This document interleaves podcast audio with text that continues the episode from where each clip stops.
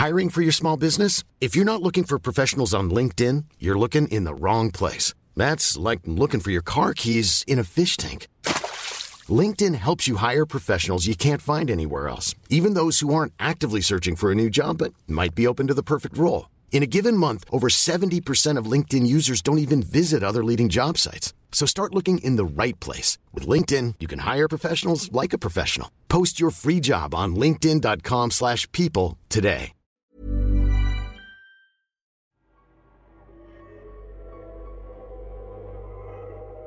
Magandang araw po, Sir Jupiter. Tawagin niyo na lang po akong Edith. Dito po sa lugar namin sa Santa Cruz, may kurbadang kalsada na kinatatakutan kapag gabi. Lalo na nung panahon pa ng lolo ko. Motorista man o mga naglalakad ay ayaw dumaan doon ng mag-isa kapag madilim na. Bukod sa nasisiraan daw ang sasakyan, takaw disgrasya rin ang lugar.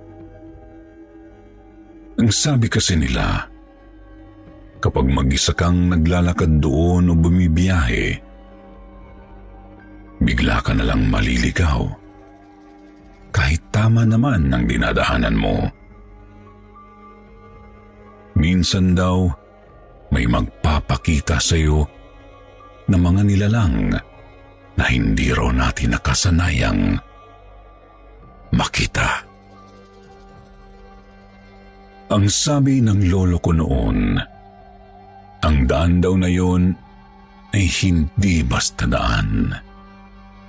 May portal daw doon ng mga engkanto. Doon daw sila dumadaan kapag gusto nilang lumabas sa kaharian nila. Pero nung may mga sasakyan na raw na dumadaan doon, parang nagagalit ang mga engkanto dahil nakakasagabal daw ang mga sasakyan sa pagdaan nila sa portal kung kaya bigla na lang daw may natidiskrasya. Pero nung isang beses na napadaan nga kami ng gabi doon ng ate ko sakay ng tricycle, talagang nakakatakot ang kalsada dahil sobrang dilim. Mula noon, hindi na talaga ako nagpapagabi ng sobra doon dahil natatakot din ako na baka may maranasang kung ano. Pero nang manganganak po ang kapatid naming panganay, nagtutulakan kami kung sino ang susundo sa asawa ng ate ko na nagtatrabaho pa dahil nag-overtime.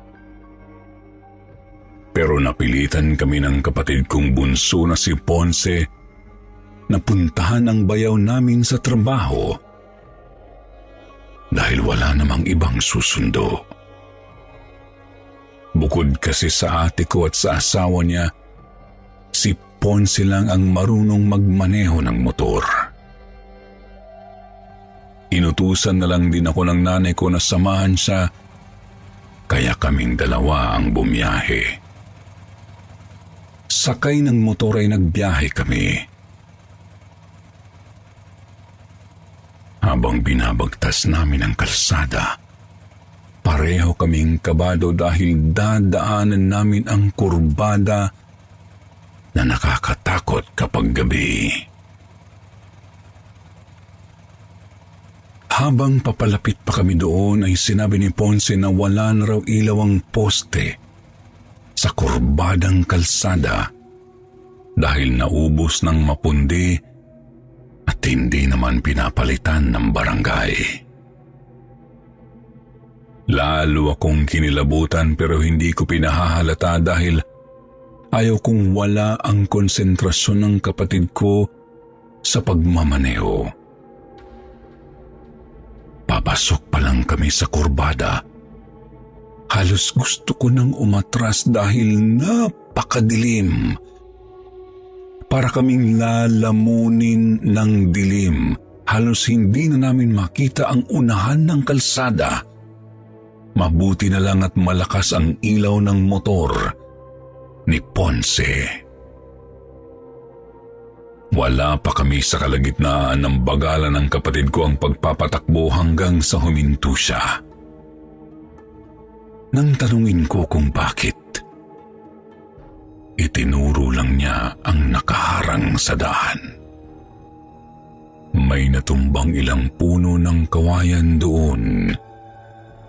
Nang tingnan ko ang pinakapuno nito na natatanglawan din ng ilaw ng motor, Nakita kong hindi naman pala ito nabali o naputol. Nakahapay lang ang puno sa kalsada. Pinadaan ng kapatid ko ang motor sa bandang dulo ng kawayan dahil kaya na itong daanan ng gulong. Nang malagpasan namin yun, may nakasalubong na kaming kotse. Dahil nga madilim ang daan, hindi gaanong mapapansin ng motorista ang natumbang kawayan kung hindi sila magiging alerto. Kinakabahan pa kami ni Ponce para sa kotse dahil mabilis ang takbo nito. Nilingon ko pa ang sasakyan pagtapat nito sa kawayan pero hindi ito nagminor at hindi rin huminto Tuloy-tuloy ito sa pagtakbo ng mabilis na parang walang nakaharang doon. Nagtataka pa kami ng kapatid ko. Pero wala na rin kaming oras na magbusisa. Nawala ang kaba namin dahil nakalagpas kami sa kurbada ng ligtas at napuntahan namin ang asawa ni ate. Nagmamadaling umuwi ang bayaw namin matapos makapagpaalam sa trabaho para dalhin sa ospital ang ate ko. Dala kasi niya ang tricycle na pagsasakyan ng kapatid namin. Sinabihan pa niya kami na mauuna na raw siya at sumunod na lang kami. Nakasunod lang naman kami sa bayaw namin hanggang sa pag pagpasok sa kurbadang kalsada. Napapansin namin na parang bumibilis ang pagpapatakbo nito sa tricycle. Nag-aalala pa kami sa kanya kasi delikado nga ang lugar. Siguro dahil sa pag-aalala niya sa kapatid namin kaya mabilis na pinapatakbo ang tricycle. Pero nang mapansin namin, hindi pala ang pagpapatagbo ni Bayaw ng mabilis, kundi ang motor na sinasakyan namin ang nagbagal ng takbo. Ang tunog ng makina nito parang humaharurot sa bilis pero ang galaw ay parang naka-slow motion. Doon na ako kinabahan kasi kako kakaiba na ito. Inutusan ko ang kapatid ko na ihinto muna ang motor pero ayaw niya dahil gusto na raw niyang makalagpas na sa kalsada. Napansin din namin na naiwan na kami ni Bayaw.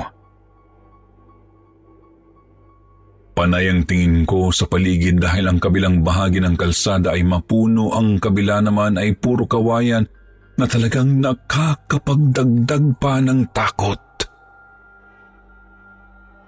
Yung takbo ng motor namin parang kasing bagal lang ng nagbabike na nag-e-ehersisyo lang.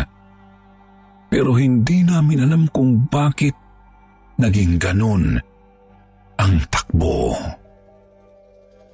Wala namang hangin na malakas, pero ang galaw ng mga sanga at dahon ay parang binabagyo na ng signal number 2. Nagagalit pa sa akin ang kapatid ko nang sabihan ko siyang bilisan na ang pagpapatakbo.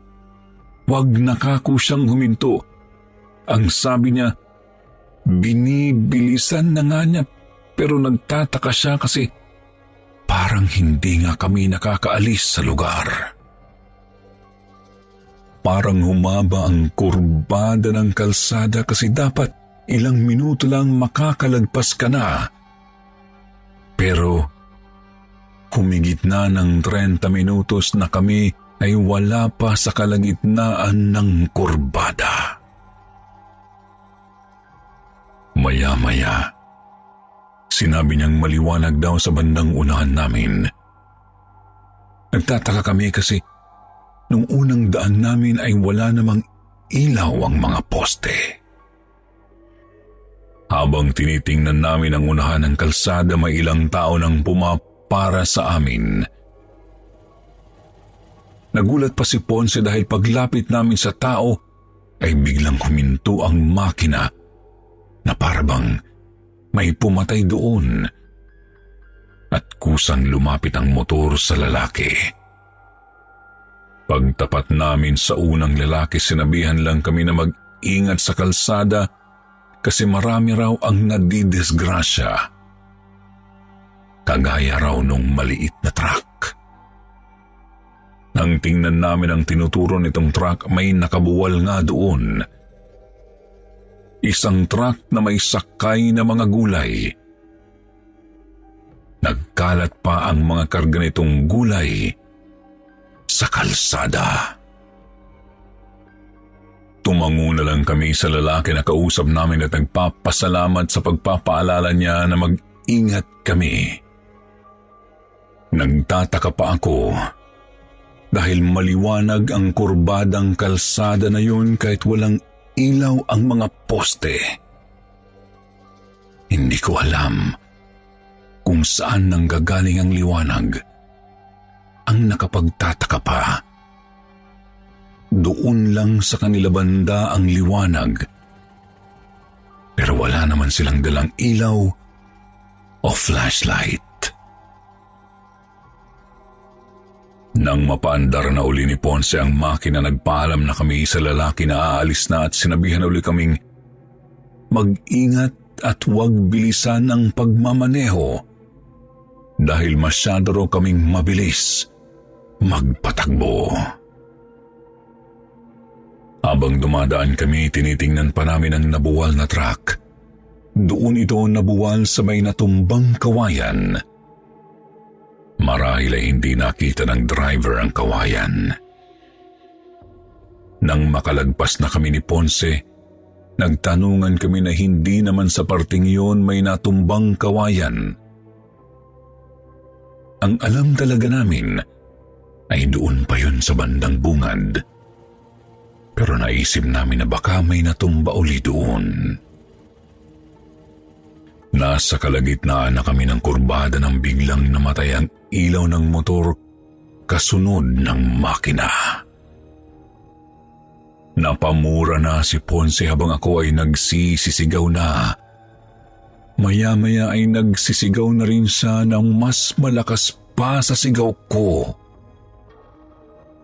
Nang tanungin ko siya kung bakit siya sumigaw, sabi niya may humawak daw sa kamay niya na malamig. Nakapatong daw ito sa kamay niya habang nakahawak siya sa manibela. Muling pinandar ng kapatid ko ang motor at gumana uli ito. Umilaw na uli. Pinatakbo na niya uli ang motor at walang lingon na binagtas ang kalsada.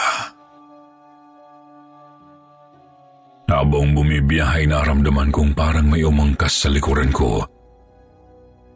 Naramdaman pa namin na bumaba ang likod ng motor na para talagang may nakasakay. Tapos lalong bumilis ang takbo ng motor na parabang hindi na lumalapat ang gulong sa simento. Nang marating na namin ang daan kung saan doon talaga may natumbang kawayan, wala na yun. Hindi na lang namin pinansin. Nang makalagpas kami sa kurbadang kalsada, bumalik na uli sa normal ang motor. Parang bumaba na rin ang nakaangkas. Parang inihatid lang kami hanggang makalagpas. Pagdating namin sa bahay, agad naming hinanap si ate at ang asawa niya. Galit na galit sa amin ang nanay namin dahil sobrang tagal daw namin. Bakit daw ang tagal namin? Nakarating na raw ang asawa ni ate at nadala na nila ito sa ospital pero wala pa raw kami. Saan daw ba kami nagsusuot at inabot kami ng mahigit isang oras? Sobrang nagtataka kami ni Ponce kung paano nangyari yun. Inisip ko pa, kung dinala na si ate sa ospital, dapat ay makasalubong namin sila sa kurbadang kalsada. Dahil doon din naman sila dadaan. Pero bakit wala kaming nakasalubong? Nang magkwentuhan kami ni Ponce kinabukasan, doon niya sa akin sinabi na nakita niya sa side mirror ng motor ang hum... Selling a little or a lot? Shopify helps you do your thing however you cha-ching. Shopify is the global commerce platform that helps you sell at every stage of your business. From the launch your online shop stage to the first real life store stage, all the way to the did we just hit a million orders stage.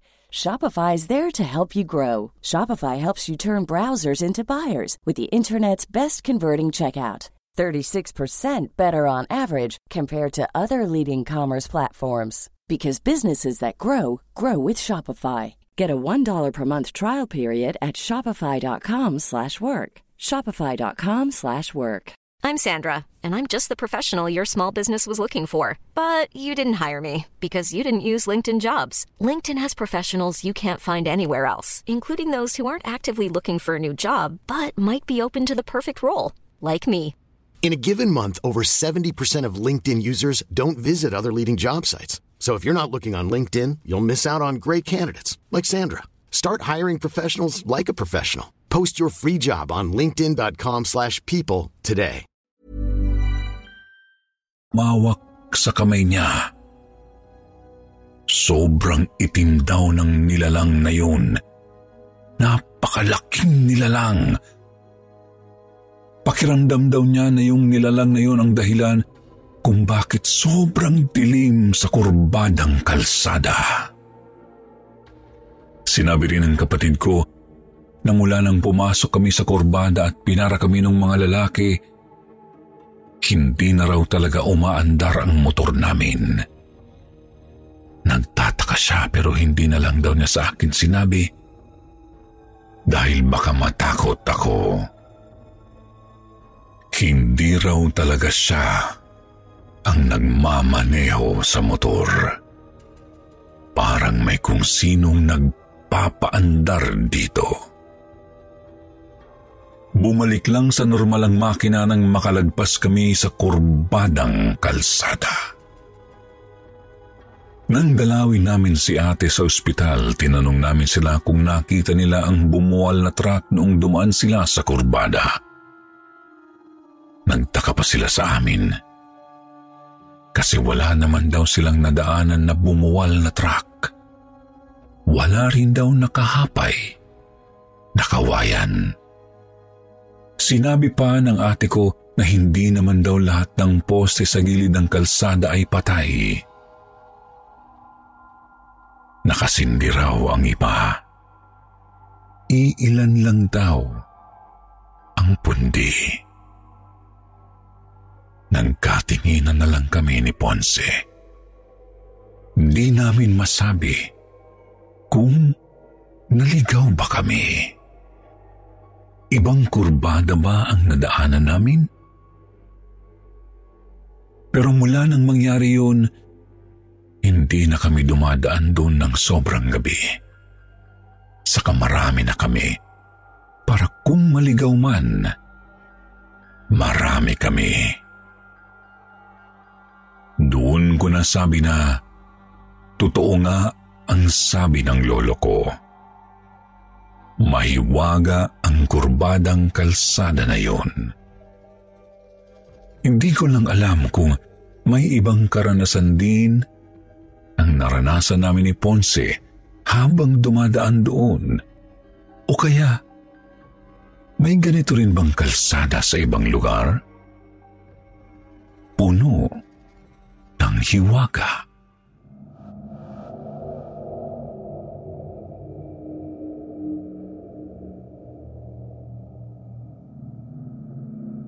Kalaro ni Merla.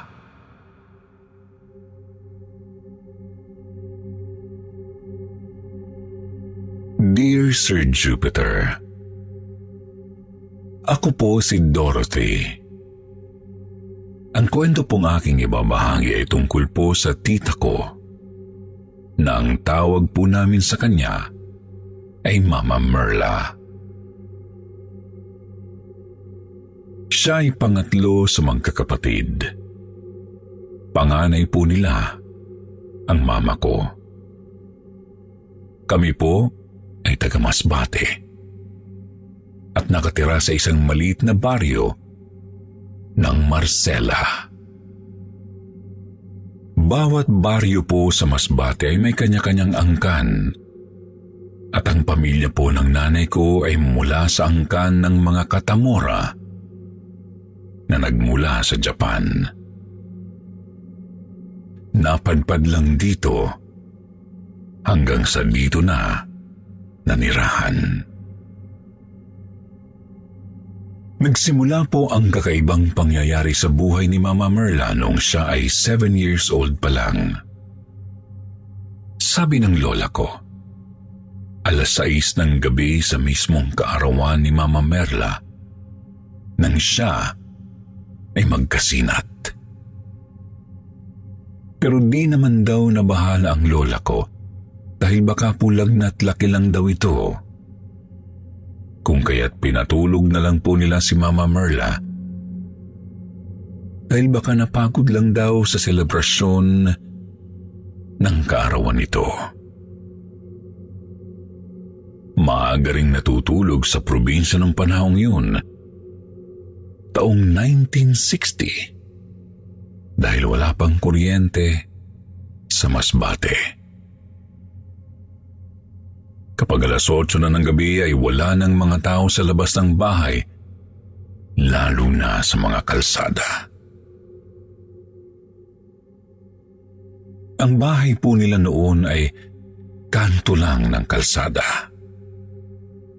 Sa bandang kaliwa, mga ilang metro lang, ay kurbadang kalsada na. Pagkalagpas nito, ay sementeryo na ang katabi ng Marcelia Elementary School. Alas 12 daw po ng hating gabi habang naglalakad ang kamag-anak namin papuntang dagat para mangisda. Nakita raw niyang naglalakad si Mama Merla sa kalsada papuntang simenteryo. Dali-dali raw siyang naglakad para habulin si Mama Merla dahil nagtataka raw po siya kung bakit gabi na'y nasa labas pa ito. Paglapit niya kay Mama Merla, tinanong niya ito kung saan pupunta. Hindi raw siya sinagot. Nang tingnan niyang mabuti ay laking gulat daw po niya nang makitang nakapikit ito. Tulog daw po itong naglalakad ng mabagal. Tinawag daw niya ito ng malakas para magising. Nang magising daw po ay gulat na gulat si Mama Merla at nagsisigaw pa. Dahil sa pagkagulat daw po ni Mama Merla ay patakbo na ito kung kaya't bigla niyang kinarga dahil baka kung saan magpunta. Ibinalik daw po siya ng kamag-anak namin sa bahay ni na Lola. Nagising daw si na Lola dahil sa malakas na pagkatok ng kamag-anak namin. Nagtataka pa raw si na Lola kung bakit ganoong oras daw ay may kumakatok sa kanila na para bang gigibain ang pinto sa lakas ng kalampag.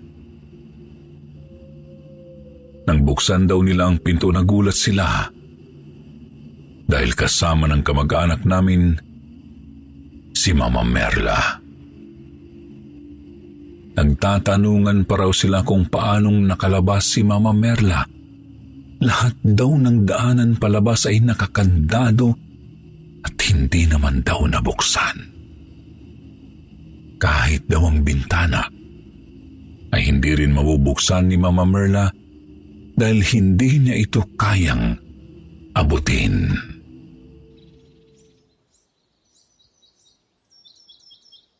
Inaumagahan, tinanong nila si Mama Merla kung paanong nakalabas ng bahay nang hindi binubuksan ang pinto o bintana. Ang sabi raw po niya, hindi niya rin alam. Basta raw po ang alam niya ay naglalaro sila ng kalaro niya na nakilala niya sa sapa doon sa bukid ng mga lola ko. Mula nang magkakilala sila ay palagi na daw silang naglalaro. Sabi pa niya, tumatagos daw sila sa pinto o kahit daw sa dingding ng bahay nila. Kung kaya hindi na nila kailangan pang buksan pa ang pinto. Palagi raw po iyong nangyayari kay Mama Merla tuwing Martes at Biyernes. Kapag alas 6 na raw po ng gabi, nilalagnat na si Mama Merla at kapag tulog na raw ito, ay naglalakad na naman. Mula raw nang mangyari yun, binabantayan nila si Mama Merla. Alam nilang natutulog ito sa kwarto pero pag tinitingnan nila, wala na si Mama Merla sa higaan. Hindi naman daw po nila nakitang lumabas ng silid. Hindi rin dumaan sa minto para lumabas ng bahay. At kapag hinahanap nila ito, palagi nilang nakikitang naglalakad sa kurbadang kalsada papuntang sementeryo. Nagpatuloy pa ang pangyayaring yun hanggang sa tumungtong si Mama Merla ng ikasampung taong kulang. Mag-aalauna raw po ng madaling araw nang magising ang lolo at lola ko. Doon nila nakita na wala na naman si Mama Merla. Kaagad daw nilang ginising ang mama ko dahil ito ang panganay sa magkakapatid. Hinanap daw nila si Mama Merla sa labas. Sigaw daw sila ng sigaw. Tinatawag nila si Mama Merla ng paulit-ulit.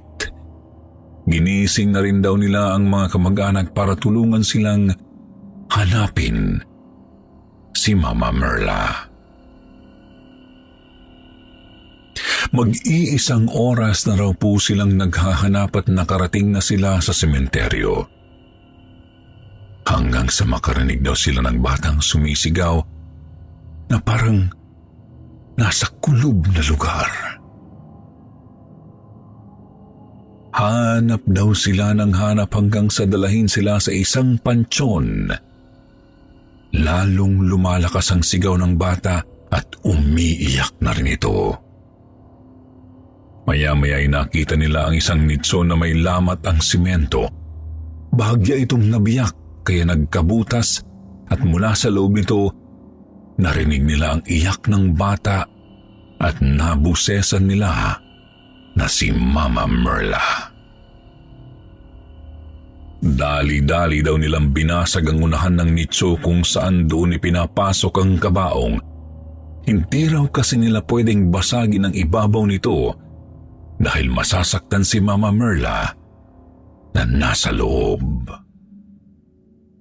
para mailabas daw si Mama Merla.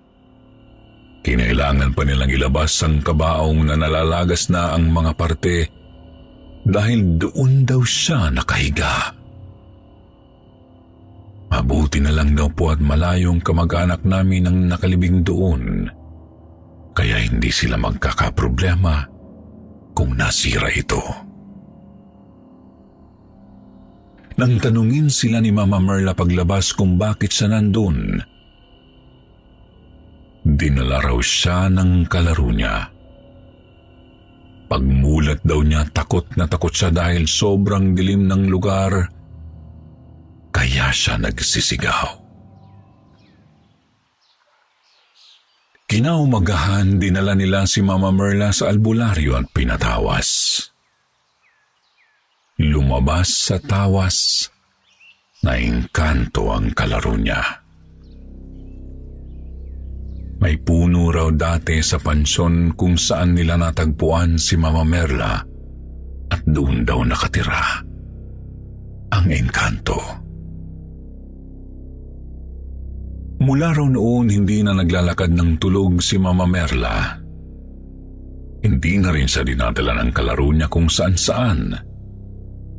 Pero naging bantay daw niya ito hanggang sa siya ay namatay noong 1998. Namatay raw siya sa hindi malamang sakit na pinaniniwalaan nilang ginawa ng engkanto para siya ay makuha.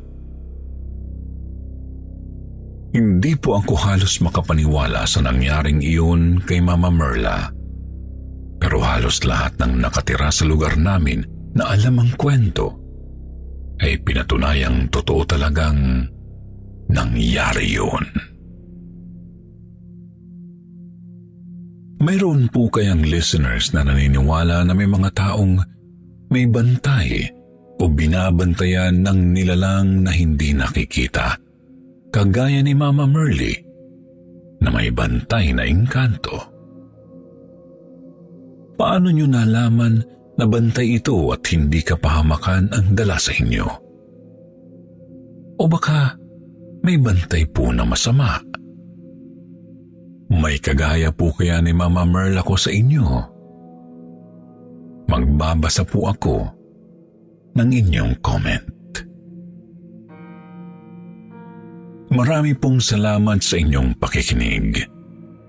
Marami pong salamat sa kwentong takipsilim sa pagtanggap ng aking kwento. Ako po uli ito, si Dorothy. Hanggang sa muli.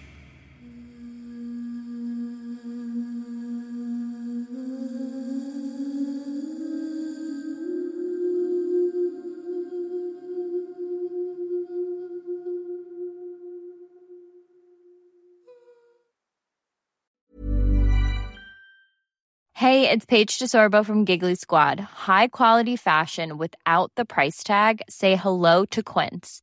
I'm snagging high-end essentials like cozy cashmere sweaters, sleek leather jackets, fine jewelry, and so much more. With Quince being 50 to 80% less than similar brands. And they partner with factories that prioritize safe, ethical, and responsible manufacturing. I love that. Luxury quality within reach. Go to quince.com slash style to get free shipping and 365 day returns on your next order. Quince.com slash style.